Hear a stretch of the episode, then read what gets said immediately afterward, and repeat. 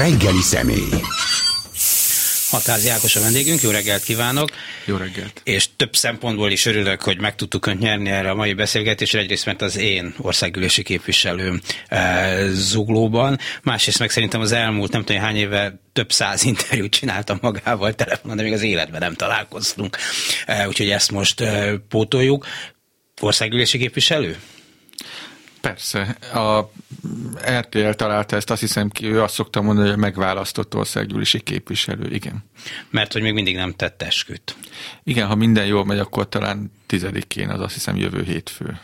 Ugye ezt látjuk, hogy a parlament elnökének, Kövér Lászlónak ez elféle kis bosszúja, hogy e, nem engedi önt most már hosszabb ideje e, esküteni. Ezt egyébként egy parlamenti elnök megteheti, hogy válogat a képviselők közül, hogy ez jöhet, ez nem jöhet?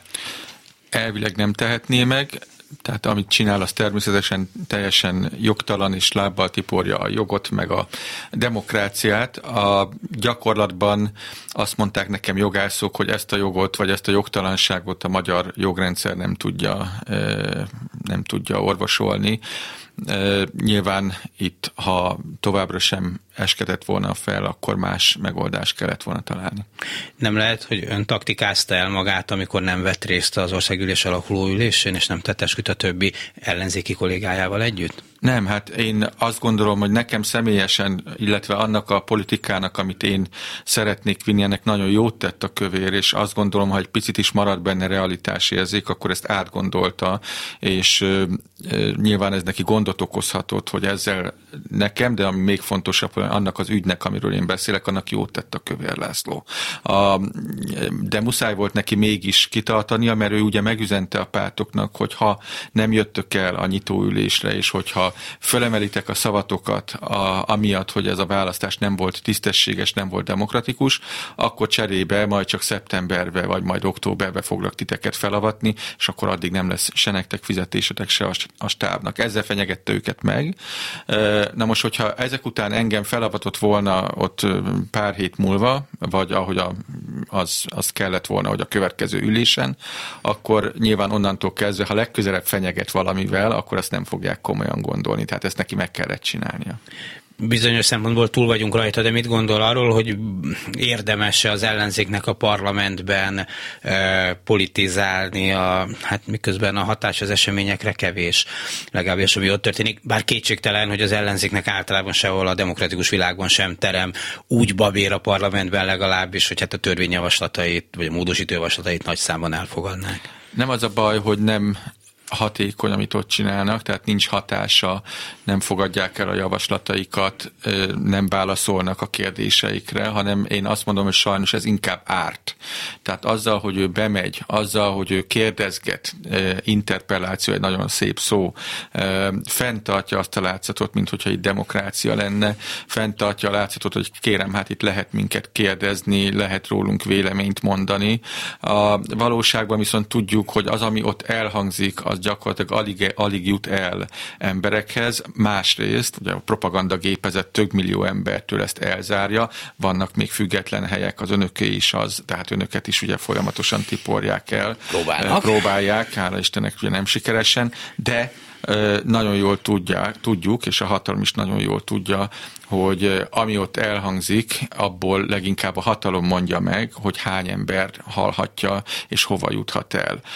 Én néztem a mostani nyitóülést, ahol ugye az Orbán beszélt napirend előtt, és akkor arra lehetett válaszolni, vagy hat frakcióvezető válaszolhatott rá, és hát kívülről is úgy tűnt, hogy borzasztó magabiztos az Orbán, és akár kívülről úgy, úgy tűnhetett valakinek, hogy hát még akár lehet, hogy van valamiben igaza, természetesen semmiben nem volt igaza, vagy alig-alig volt igaza. Viszont nagyon magabiztos volt, és azért volt nagyon magabiztos, mert tudta, hogy a magyar 9,5 millió, vagy nem tudom pontosan mennyien vagyunk ebből az emberek közül, 8 millióhoz el fog jutni az, amit ő mond, és egy, maximum két millió emberhez fog eljutni az, ami amit az ellenzék mond, és ez a magabiztosság látszott rajta. Ezzel ártunk, mert ezzel fenntartjuk a demokrácia látszatát. Az összes olyan ország, ahol már nincsen demokrácia, a hatalom mindig kínosan figyel arra, hogy ő azt mondja, hogy hát kérem, ez demokrácia, én legitim vezető vagyok.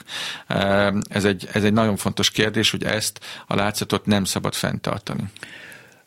Ön is azt mondta, hogy hát, hogyha ez egy hibrid, hibrid rezsim, akkor egy hibrid forradalommal lehet tenni ellene valamit, de nem lehet, hogy az, hogy most hibrid vagy nem hibrid, majd térjünk rá vissza, de hogy akármilyenek is voltak a választások, azért vannak arra utaló jelek, hogy a magyar felnőtt népesség egy jó részének, hát hogy tetszik, ami itt van, vagy legalábbis nincs ellenére ez a politikai vércsapt, az azért valószínűsíthető a szavazás eredményétől függetlenül is. Tehát, hogy lehet, hogy mi néhányan azt gondoljuk, hogy jobb lenne a demokrácia lenne, meg megkérdeznék, meg vita lenne róla, meg nem lopnának el minden pénzt feltétlenül, de, de láthatóan a honfitársaink egy jelentős része ezzel úgy el van. Egyrészt köszönöm, ha majd beszélhetünk erről a hibrid forradalomról, ez szerintem most egy nagyon fontos kérdés. Másrészt nyilvánvalóan voltak, akik szavaztak a Fideszre, és nyilvánvalóan nem minden szavazat volt elcsalt, bár nagyon sok szavazat elcsalt volt, ezt lehet objektíven is kijelenteni.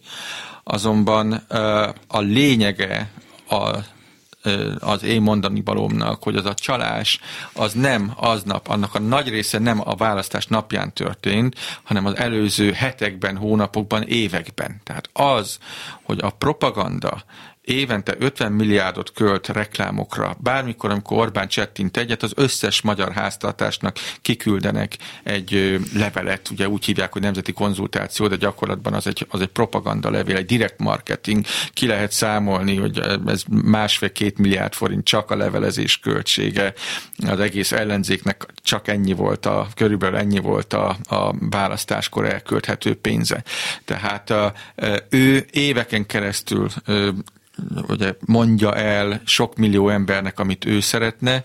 A köztévére, ugye állami tévének hívjuk, inkább vissza kéne venni ezt az államtól, és a köznek kellene adni. Ez egy nagyon fontos feladat. Gyakorlatilag be sem mehetett négy éven keresztül az ellenzék. Ezeket az embereket, akik a Fideszre szavaz, azoknak egy jó része, úgy szoktam fogalmazni, megtévesztett honfitársunk, a propaganda által megtévesztett honfitársunk, nagyon sok információ, amit mi, aki egy ilyen műsort meghallgat, és jön önök után az internetre, és hallgatja azt a magyar politikáról szóló dolgokat, ők tudatos hírfogyasztók, ők keresik az igazságot, de rengeteg olyan magyar van, akik csak akkor találkoznak valamilyen politikai mondani valóval, ha azt belenyomják az arcukba, hogyha megkapják direkt marketingbe, vagy a zenei adókba, ugye a fodrásznál bejátszák nekik. Ezt nagyon-nagyon fontos érteni, nagyon sokszor elmondtam már, azok, akik a Fideszre szavaztak, azoknak jelentős része megtévesztett ember, egy kisebb részet valóban kifizették, egy kisebb részet esetleg megzsarolják,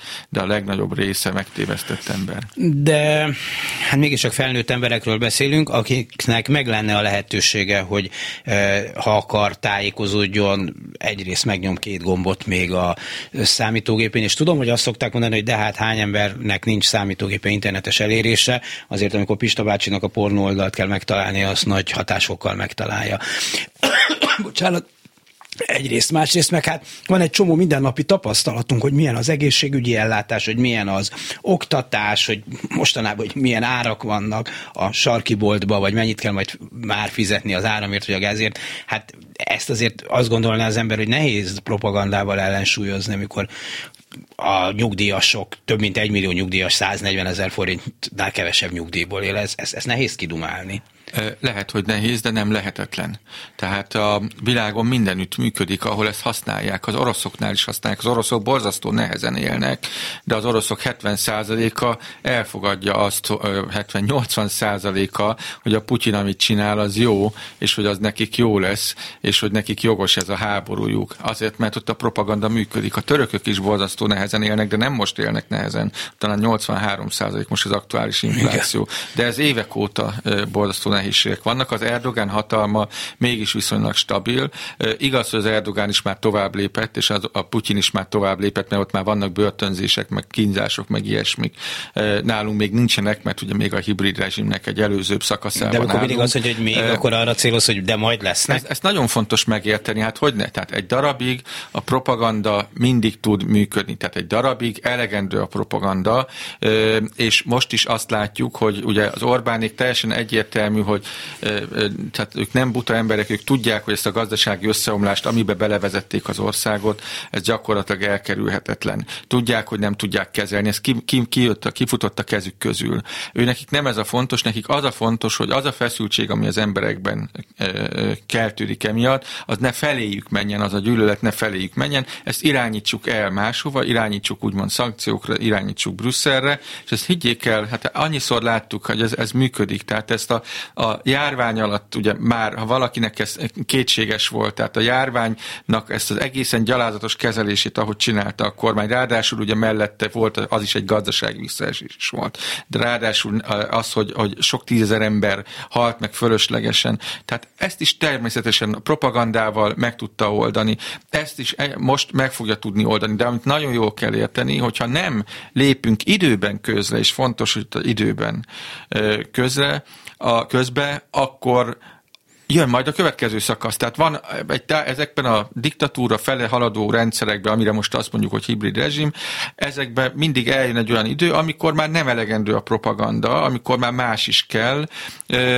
és az a nagy kihívás, hogy azelőtt állítsuk meg ezt a folyamatot, ezt a haladást, mielőtt már eljutunk oda, hogy valóban azt lehet mondani, hogy jé, most már egy diktatúra van az, hogy az ember hogy érzi magát a világban, ezt nem tudom, most boldogságnak, vagy nem tudom, minek kell nevezni, hát ez nem egy objektív dolog, hanem ez egy nagyon szubjektív érzés, hogy ki hol és miért érzi jól magát. Ha honfitársaink egy nagy része, lehet, hogy mi azt gondoljuk, hogy megtéveszve, vagy nem megtéveszve, de ezt ebben a rendszerben érzi jól magát, akkor ő ebben érzi jól magát.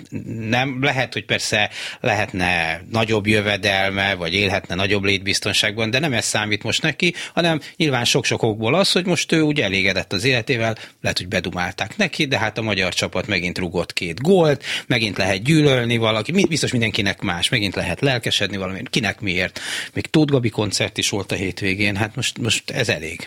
Én elég sok emberrel találkozom, és nem csak úgy, hogy csinál az emberek kitelepülést, és akkor ott szól a, előre ott az ellenzékeknek, hogy gyertek oda, hogy jó fotókat lehessen csinálni, és úgy csináljunk, mint hogyha mi találkoznánk az emberekkel. Én nem érzékelem azt, hogy olyan nagyon nagy része az embereknek olyan nagyon boldog lenne. Azzal együtt egyébként, hogy egy diktatúrában is lehet boldogan élni, e, és nem is bűn a boldogságot megtalálni. Tehát az én családom, hogy a korábbi rendszerben egyáltalán nem volt a rendszer kegyeltje, és nekem egy nagyon boldog gyerekkorom volt, mert nagyon-nagyon jó szüleim voltak, és azzal együtt, hogy nagyon anyagilag nagyon rosszul éltünk, de próbáltak ezzel mindent megtenni. Tehát ezt lehet, ez nem is bűn boldognak lenni, sőt mindenkit arra biztatnék, hogy akármilyen rossz is a rendszer, az élet maga az, az egy nagyon szép ajándék, és azzal együtt, hogy érdemes küzdeni ez ellen a rendszer ellen, de azt, azt sose felejtsük el, hogy maga az élet az egy milyen szép és milyen hatalmas ajándék.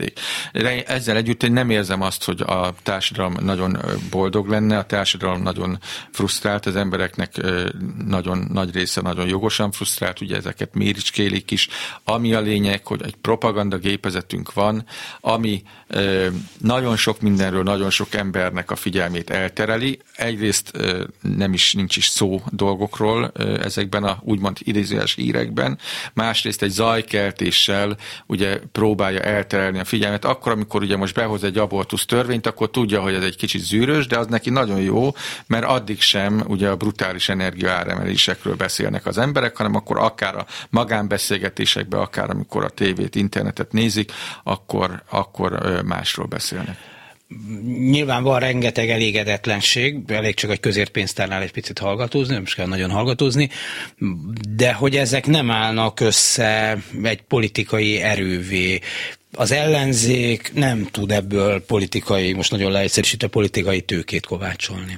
Ugye nem is tőkét kellene kovácsolni elsősorban, hanem ami a feladata most az ellenzéknek, és én azt mondom, hogy nem feltétlenül most már a pártokról beszélek, én már nem nagyon gondolom, hogy meg tudnám győzni ezeket a pártokat, a parlamenti pártokat bármiről. De ami a feladat kell, hogy legyen, és nem is mondom, hogy kellene, kell, hogy legyen, amin, amin dolgozni kell, hogy ez a feszültség, ez nyilvánvalóan nő. De ebből a feszültségből nem azt kell várni, hogy akkor majd itt a pártoknak hogy fog nőni a, a százalékos támogatottsága, hanem azoknak az, azokat az embereket megkeresse, vagy megszólítva, akik hajlandóak tenni, és képesek tenni valamit az ország jövőjéért, ezt a feszültséget bizonyos irányokba fókuszálni.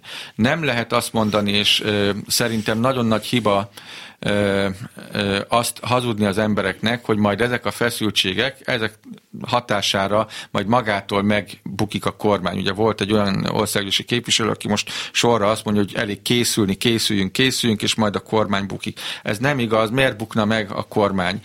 Ott van neki a propagandája is, ott van a, ugye nem tudom hány százalék képviselője. Egy kormány akkor bukik meg, hogyha elveszíti a többségét a parlamentbe. Ez nem fogja ez a kormány négy évig elveszíteni a többségét ez a parlamentbe. Amit lehet csinálni, hogy ezt a feszültséget ezt arra használni, arra fókuszálni, hogy harcoljuk ki érjük el, hogy a következő választásnál már ne ilyen körülmények között kelljen kiállni az ellenzéknek, és itt ugye, hogy mondjam, ha túl sok célt adunk, túl sok célt adunk magunknak, vagy túl sok követelésünk van, az nyilván elvész, nagyon konkrétan kell követelni. Én azt javaslom, és én mindent meg fog tenni, hogy például az állami média vezetőjét le kell váltani, azért, mert ez az egyetlen egy garancia arra, hogy az állami média végre megint a közmédiája legyen, a másik pedig, hogy a fizetett kormányzati hirdetéseket egész egyszerűen el kell érni, hogy tiltsák be. Mert amíg propaganda van, addig, és, és ugyanolyan körülmények között megyünk neki a választásoknak, addig teljesen hiába való, teljesen hiába való azt remélni, hogy mondjuk most akkor, nem tudom, nehogy Isten, a korábbi miniszterelnöknek a, a, a felesége, az majd sokkal jobban fog kommunikálni, mint az eddigi képviselők, meg kitalálunk kommunikációs trükköket, akkor, hogyha ugyanannyi emberhez fog eljutni az, amit, amit, amit ő mond. Lehet, hogy lesz egy átrendeződés az ellenzéken belül, ugye most halljuk, ezt is elmondta képviselő úr, hogy a... Most Gyurcsány Ferencről beszél? Hát igen, tehát ő mondott egy interjút, és ugye mondta, hogy hát itt most arról fog szólni, tulajdonképpen előre vetítette, hogy szerinte arról fog szólni a következő időszak, hogy majd így az ellenzéken belül ők átveszik úgymond a hatalmat, és akkor ők, ők fogják majd irányítani, összefogják, élni fognak az erejükkel. Ez egy nagyon rossz hangzású szó volt, különösen azután, amit láttunk itt a negyedik kerületben, vagy Jászberényben, amiket a,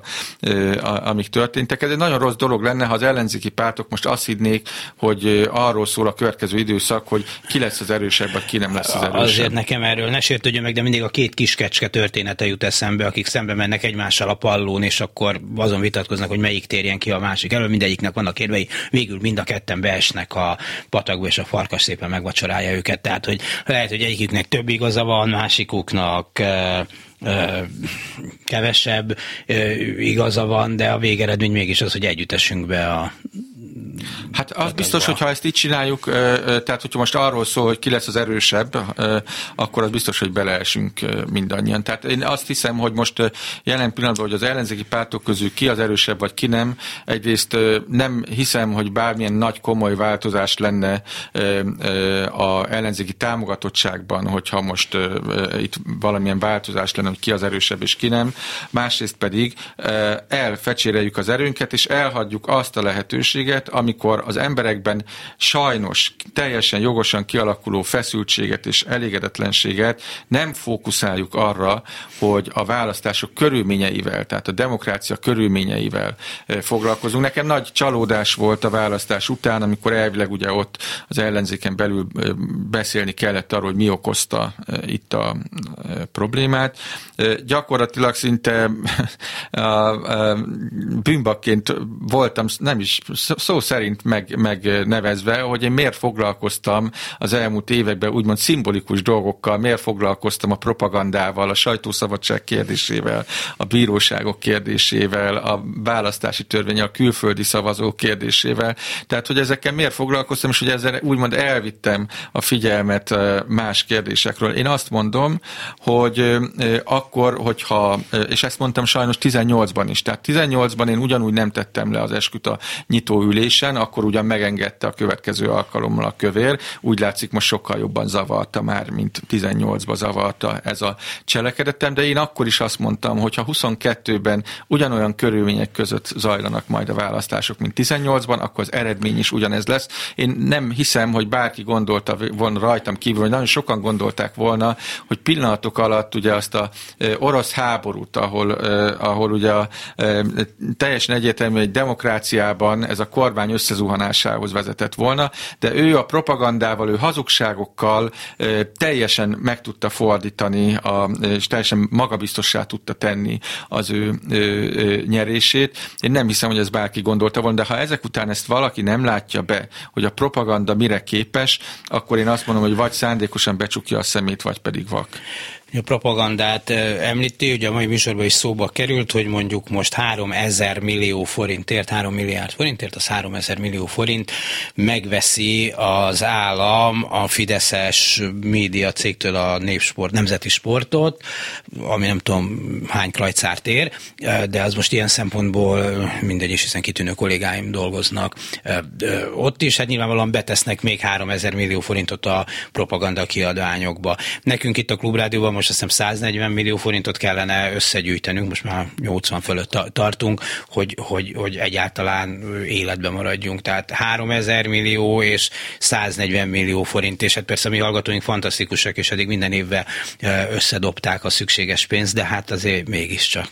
Ráadásul ugye nem is itt ö, tehát nem is annyit keresnek önök gondolom, mint a propaganda média újságírói, ugye nem olyan régen hír volt, tehát ezt említsük meg, ugye, hogy hívják német, hogy hívták ezt a híradós jó embert, aki elment. Nem nézek híradót. Örüljön neki, én sem nézek, de azért néha, néha látni kell az arcát. Ugye, tehát egy híradó bemondó volt, és a HVG ö, ö, ugye nagy nehezen megtudta, megmondták nekik, hogy mennyit kapott a lelépése után. Tehát ő lelépett, és a törvényesen neki járó pénzen felül 8 millió forintot kapott. Hmm. Ez nálunk pedig, egy átlagos fizetés egy gyakornoknak körülbelül. Igen, addig pedig havonta 2 millió forintot kapott no. egy bemondó. Tehát egy bemondó. Tehát ez a híradónak jó, de mit mondott a bemondó. Be? De hát, mit mondott igen, be? igen.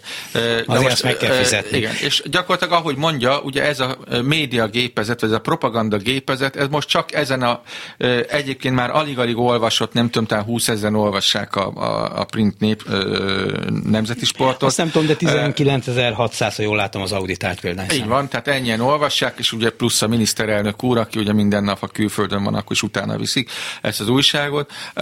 Gyakorlatilag ezt három milliárdért, tehát ez önmagában mindig mondják, hogy hát majd meg lehet-e fogni hűtlen kezeléssel a, a kormánytagokat. Ja. Hát egy ilyen döntéssel meg lehet fogni, hiszen nyilvánvalóan ez soha nem ért ennyit. És ez a lényeg, tehát a hirdeti, amikor én azt mondom, hogy kell egy olyan törvényt kierőszakolni, amelyik a fizetett hirdetéseket és az ilyen támogatásokat mondjuk erre pont nem kell, mert ez, ez hűtlen kezelés, de a fizetett hirdetéseket, amikor a Rogán Cecília cége 800 millió forintot keres, mert van neki egy valamilyen kis honlapja, amit ugyan senki nem olvas, de évente 800 millióért a Rogánot hirdet, ezeket kell betiltani, mert ebből hát működik a propagandagépezet. Ez, ez két következménye a dolognak, egyik, hogy az ügyészség nagyon nem hatékony ezekben a Igen. közpénzek megoldásában, a másik, hogy annyira, hát nem tudok jobb szót rámondani, el vannak szemtelenedve, hogy meg se próbálnak a látszatra vigyázni, tehát lehetne felturbózni egy olyan honlapot, ami úgy néz neki, mintha, és akkor úgy beszedni a pénzt, Igen. sokkal nehezebb lenne de hát meg. minek? De, de ezek szerint minek ez a Bolgár Gyuri üzeni, hogy német Balázs a név, amit kerestünk. Ja, köszönöm szépen, innen, innen, innen is köszönjük, másrészt meg hát nem akarok ilyen nagyon patetikus lenni, tehát én bármikor szívesen keresek két millió forintot a helyet, amennyit most itt keresek, de Szóval azért az is ér valamit, hogy Bár ezt is olyan óvatosan mondom, hogy nem kell hazudni. Igen. Bár lehet, és ezt azért mondom, hogy óvatosan, mert azt én tudom, hogy én nem azok legfeljebb tévedek, vagy hülyeséget beszélek, de azt szerintem az se jó, de az más dolog. De hogy el tudom képzelni, hogy aki a híradóban mondja azokat a, most ez, tényleg pár percet meg, valaki megmutatott belőle, a tényleg egész hihetetlen, de hogy, hogy lehet, hogy ő elhiszi azt a sok baromságot, amit ott, amit, ami, ami, amit ott mond. Én nem nagyon hiszek ebben, tehát bár, bár az igaz, hogy fideszeseknél láttam, hogy néha elhiszik a, a, az érrendszereket, de hát ez ilyen szempontból teljesen mindegy. Tehát a, a lényeg az, amit csinál, és nem, nem hiszem, hogy ez, ez bármennyire is elfogadható. Ami viszont fontos, hogy működik. Tehát ezt még az ellenzékben sem feltétlenül értik meg. most hagyd beszéljünk, ugye most itt, itt lehet sokat beszélni, én hajlamos vagyok sokat beszélni, de hagyd térjünk vissza erre a hibrid, hibrid rezsimre, mert ezt nagyon fontosnak tartom. Jó, de akkor kezdjük azzal, hogy mit értünk az alatt, hogy hibrid rezsim. Azt nem haladjunk a felé, hogy mi az, hogy hibrid forrás forradalom. Igen. Ugye ez talán még a hallgatóknak is egy jó része nem biztos, hogy hallotta ezt a fogalmat, de amit tudni kell, hogy nagyon komoly, úgymond tudósok, tehát ilyen politikatudósok, jogászok, emberi jogvédőknek ez egy komoly gond volt nagyon sokáig, hogy hogyan nevezzék ezeket a rendszereket, ami például Magyarországon is van. Vagy van a fehér oroszoknál, vagy van az oroszoknál, most már az e, e, könnyebb, mert ugye azok már diktatúrák, de, de vannak olyan szakaszok és olyan rendszerek, szerbeknél is hasonló dolog lehetne sorolni, ahol uh, ahol már egész egyértelmű, hogy nem demokráciáról van szó, viszont még nem nyúznak meg embereket, még nem visznek el börtönbe politikai Szerintem a diktatúra nem azt jelenti, hogy a nép nagy része ellenáll, és erővel kell lenyomni a torkán. Hát egy csomó olyan diktatúrát tudunk, hogy tulajdonképpen tetszik az embereknek. Fokozatai, ugye, fokozatai vannak a, a, a diktatúráknak, és általában erről tényleg nagyon sokat, éveken keresztül könyveket írnak, leírják ezekről, miről van szó, nagyon leegyszerűsítve azért az szokott lenni a konszenzus, hogy az a diktatúra, amikor már tényleg elvisznek valakit a nagy fekete autóval, amikor akár már ö, ha kirúgnak az állásodból, mint a kölcseinél, ugye, az, az ez már, ugye erre, erre mondják ezt, és erre találták ki azt, hogy jó, még nem kínoznak, nincs erőszak, de már nagyon sok elemét használják ezek a rendszerek, és ezért mondták azt, hogy hibrid rezsim, ezért mondták azt, hogy egy átmeneti vagy kevert rezsim.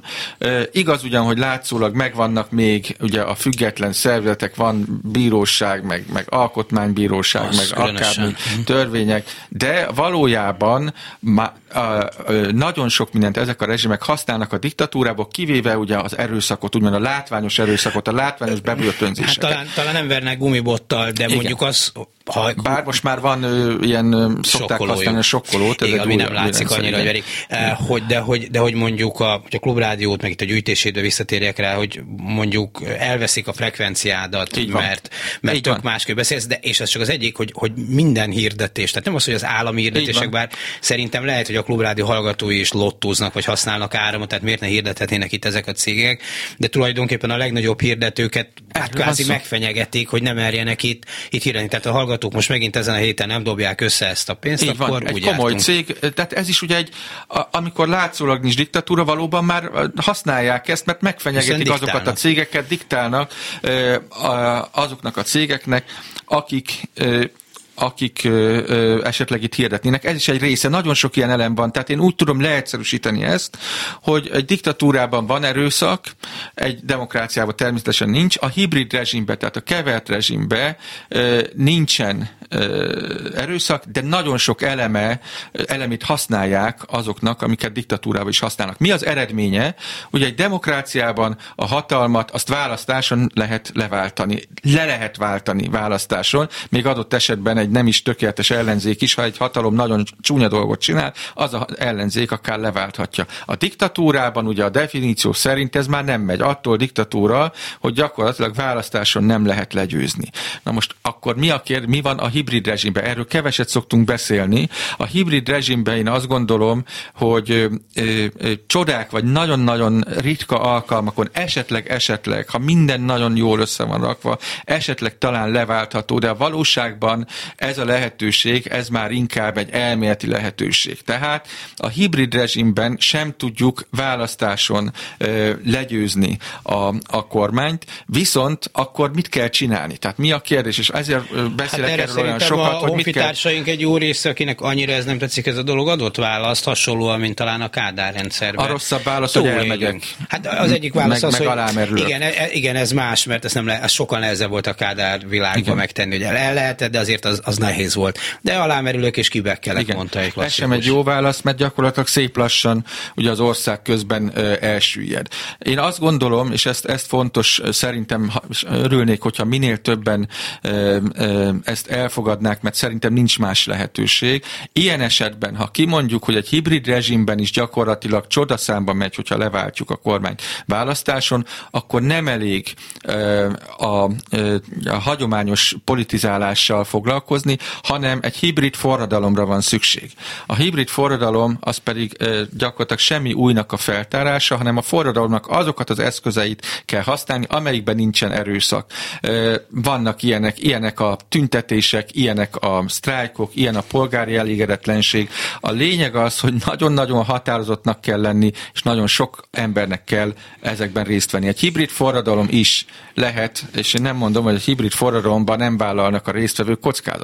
Azok egyébként, akiket most kirúgtak, azok akár egy kezdődő hibrid forradalomnak is lehetnek a résztvevői. Ezek az emberek is vállalnak egzisztenciális kockázatot, de nem kell a vérüket adni, nem kell az életüket félteni. Viszont a hibrid forradalomra is igaz az, mint az igazi forradalomra, hogy az eredmény az attól függ, hogy hányan vesznek benne részt. Tehát egy forradalom is elhal és elbukik, hogyha abban kevesen vesznek részt. Ha nagyon sokan vesznek részt, biztos, hogy nyerni fog. A kockázat is attól függ, hogyha nagyon kevesen vesznek részt, azt el fogják vinni, bebörtönzik, kivégzik. Ha viszont nagyon sokan vesznek benne részt, annyi embert nem tudnak kirúgni. Hát a tanárok kérdése is arról szól, öt embert ki lehet rúgni, lehet, hogy még lehet eh, tíz másik gimnáziumban öt embert kirúgni. Ha nagyon sokan részt vesznek, az egészet nem tudják kirúgni. Igen, de persze ez elméletileg így van, de, de most itt... Gyakorlatot kell belőle csinálni. Na de hogy hogyan? Itt napok óta beszélek azokkal a kitűnő pedagógusokkal, akik vállalnak kockázatot, megmozdulást szerveznek, polgári engedetlenség, sztrájk, és hát nekem kínos megkérdezni tőlük, de hol vannak, mert hogy ők benne vannak, hol vannak a többiek? Hát most már mondja, mondta is ma az egyébként kitűnő és nagyon tiszteletreméltő Piric Olivér is, hogy már nem tudom, mit mondott, 100 vagy 200 iskola már benne van. Megnézem, ezért van Magyarországon 8000 iskola.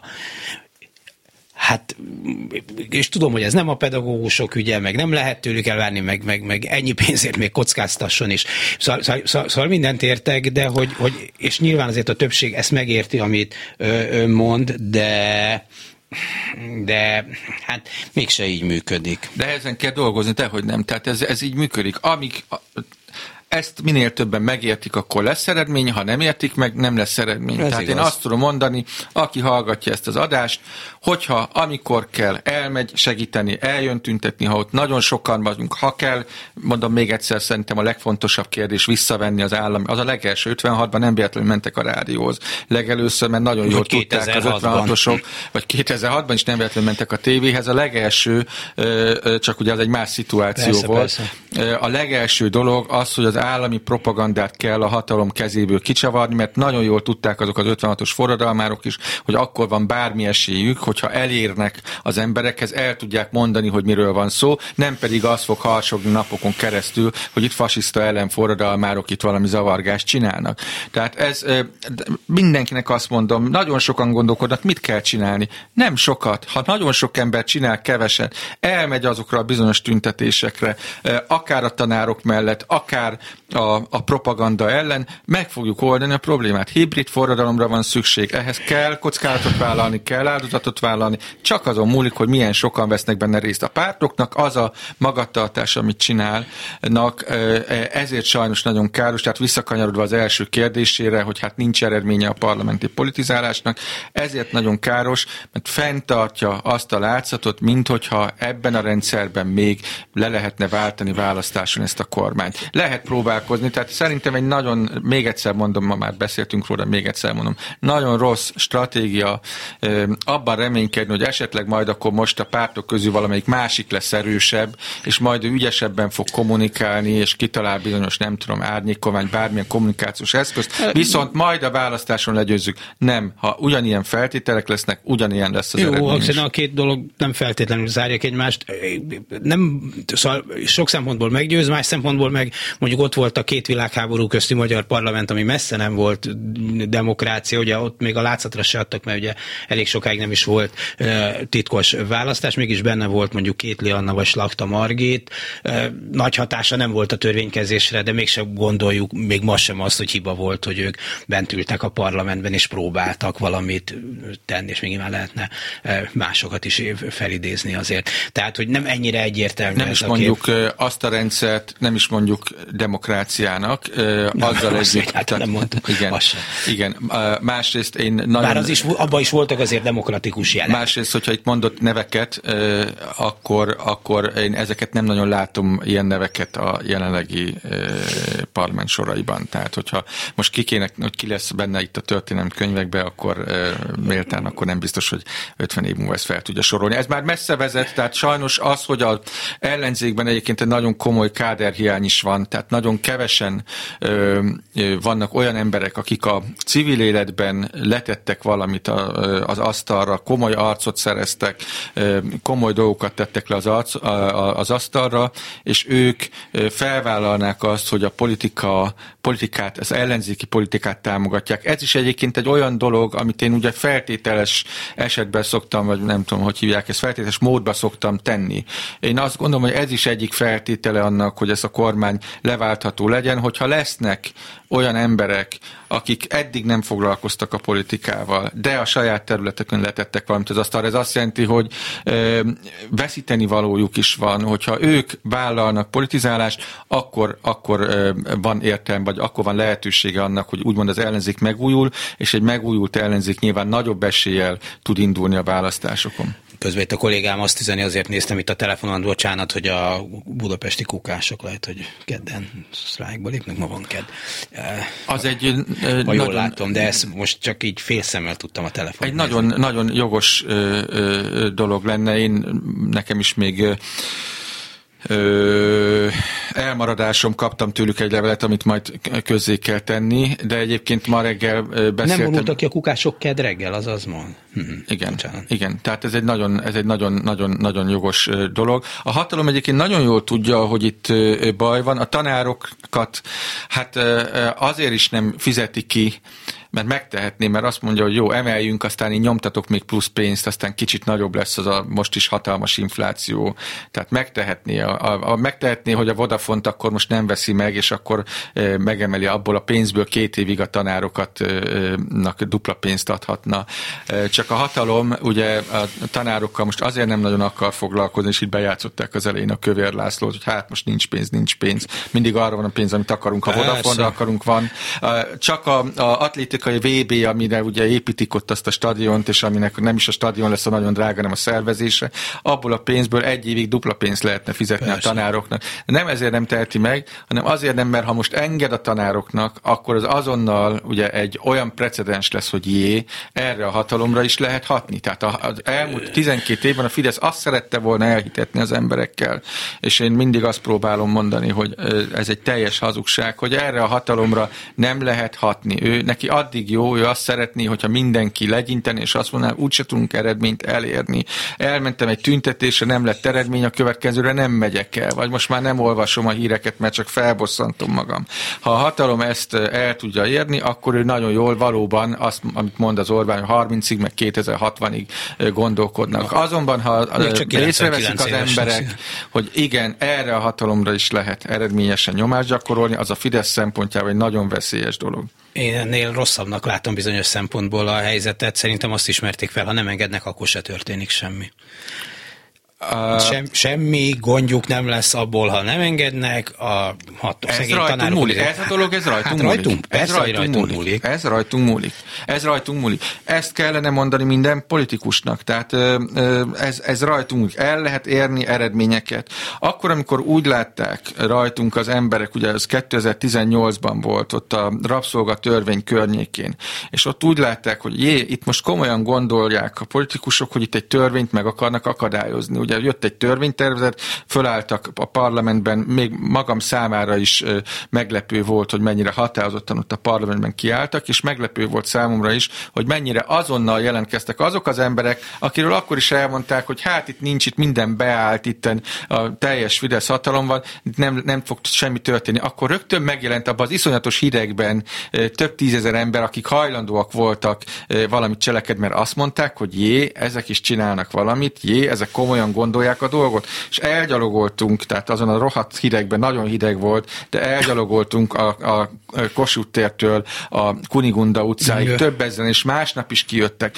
Az volt ugye a gond, hogy másnap a, a, engem kidobtak, a többiek pedig maguktól kijöttek, és gyakorlatilag vége lett, pedig ott voltunk a bástyában, ott voltunk a hatalomnak a bástyájában, nagyon jól tudja a hatalom, hogy mennyire fontos neki ez. Azóta egyébként már 500 millió forintért ilyen zsilipkapukat szereltek be, a, tehát itt én ma ebbe a rádióba, ugye bejöttem, följöttem a liften, bekopogtam, nem is volt zárva az ajtó, hogy a köznek nevezett úgymond állami médiában 500 millió forintért vettek zsilipkapukat, amin három érzékelő érzékeli, hogyha egy ember bemegy, három érzékelő ellenőrző, hogy tényleg csak egy ember van, tehát van egy súlykontroll, van egy lézeres, meg egy infravörös, meg nem tudom milyen. Tehát karcsú műsorvezető már be se hát tud lehet, menni. rá, igen, lehet, hogy az, az, az, az, az igen. Jó, és hát utána 500... ő bement, akkor kívülről, ugye a másik oldalról kell egy gombot megnyomni, hogy tovább mehessen, és ez egy golyóbiztos valami, de ennek ez ellenére be lehet menni abba az épületbe. Hát, meg, meg, meg, de ezt nem csak mindig fizikailag kell bevenni, csak úgy megjegyzem,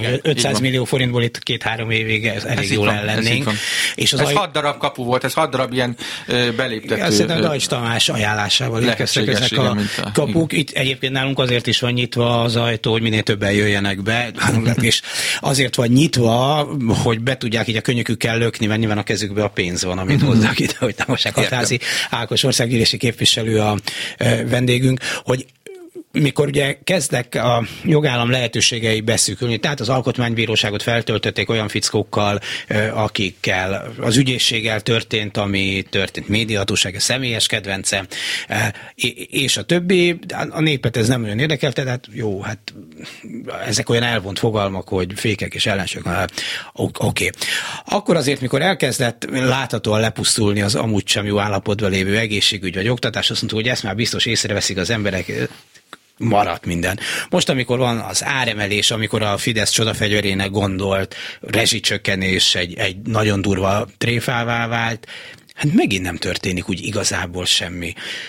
Tehát hogy nem, most nem gondolom azt, hogy kisebb lenne a gázár akkor, hogyha most nem ez a hatalom lenne, mert az akkor sem lenne feltétlenül nagyon könnyű helyzet, de, de mindegy, de más lenne, de hogy, hogy nem látom, hogy olyan nagyon ez, na akkor ez már biztos az életkörülmények megrázzák az embereket. Hát. Hát ez a, ez a cél, tehát ezt nem, nem látom én sem a ö, ellenzéki kollégákban, hogy lenne. Higgyel, hogy ezen fogok dolgozni. Amit mondtam, hogy ezt a feszültséget van az emberekben, tehát ha, ez nem igaz, lenne. hogy van. Persze, tehát hogy tényleg beszél az ember ö, ö, a, a környezet, nem a környezetében, hanem idegen emberekkel nagyon sok mindenki bólogat, amikor, amikor erről beszélek. Tehát ez van teljesen jogosan az emberekben ez a feszültség. A politikának, az ellenzéki politikának most az lehet a feladata, egyrészt nem hazudik. Nem hazudja azt az embereknek, hogy itt ez a nagy feszültség, dőjetek hátra, ne nézzetek híreket, nem kell foglalkozni, ez a kormány, ez már megbukott. Tehát ez kész vége, 600, ezt, ezt nem szabad hazudni.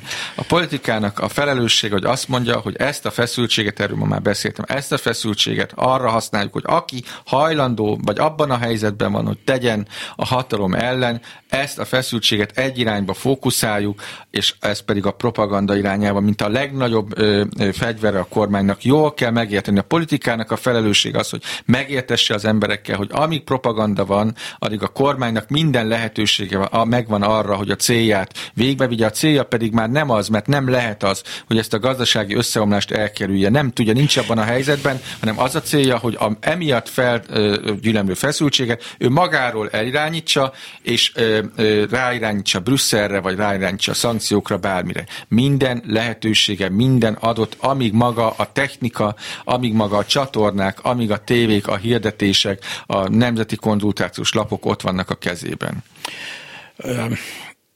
máshonnan megyek, most látszólag nem erről fog beszélni, de el fogok remélem oda jutni még itt a maradék időben, hogy ma beszéltem Gyarmat István biztonságpolitikai szakértővel orosz-ukrán háború, és akkor ő fölvetett egy olyan e, szenáriót, hogy esetleg tényleg a Putyin bevet valami a, atombombát, de ez nem feltétlenül Ukrajnába fog robbanni, hanem mondjuk Oroszországba, és akkor azt lehet mondani, hogy ezt a gonosz ukránok vagy amerikaiak csinálták, és ezzel lehet egy nemzeti egységet e, kovácsolni, ami megbomlani látszik Putyin mögött. E, most, hogy ez kicsibe úgy lehet Magyarországon mondjuk megcsinálni, ha mondjuk Borsodban, vagy Szabolcsban, néhány faluban, ahol sok szegény, és hát már sokat veszíteni nem tudó ember él, és hasonlóan, mint 10, nem tudom, 15 évvel ezelőtt Szlovákiában volt egy ilyen éjséglázadás szerű, amit hát szinte hadsereggel lehetett levenni, valami ilyen kis pici kialakul, nem is biztos, hogy nagyon rá kell segíteni, de egy kis rásegítéssel kialakulhat egy ilyen, le lehet verni, és akkor azt lehet mondani, hogy tessék ott, a, ott az ellenség. Nem mondom, hogy ez lesz, de hogy, de hogy ilyen típusú dolgokat minden további nélkül meg lehet csinálni. Persze, tehát ez a lényeg, hogy bármikor, tehát a kormánynak az a lényeg, hogy az indulat, az ellenség a ne ő legyen. Tehát az hát indulatok ne ő, célpontja ne ő legyen, az ellenség ne ő legyen. Ezt láttuk az elmúlt időszakban. Ez egy, ez egy semmit nem kell föl találni, ugye sokkal mondják, hogy mekkora nagy zseni az Orbán, nem igaz, tehát ő, ő, ő ezeket megtanulja korábbi, meg jelenlegi rendszerektől, amit nekünk észre kell venni, tehát az oroszoknál is tud 70-80 százalékos eredményt elérni a Putyin. Azt is látni kell, viszont... 110 százalékot el, el, el, igen, Azt is látni kell viszont, hogy ez nagyon sokáig neki éppen elég volt ahhoz, hogy a független sajtónak a nagy részét tiltotta, és a, a független sajtónak a nagy részét felvásároltatta ugye a, a, az olajárakból kipénzelt oligarchákkal, és ezzel ő elérte, hogy gyakorlatilag a független hangokat 10-15 százalékáig juttak. A Navalnyiról ugye itt mindenki tud, vagy nagyon sokan tudunk, aki a politikát, de az oroszoknál meg volt a 20 százalékos ismertsége. Tehát a Navalnyi ott sembed a börtönbe, de körülbelül 20 százaléka tudja az oroszoknak, hogy kicsoda lehet, hogy most már 30 százalék is, de mielőtt ugye megölni próbálták, meg bebörtönözték, akkor azelőtt volt 10 százaléka.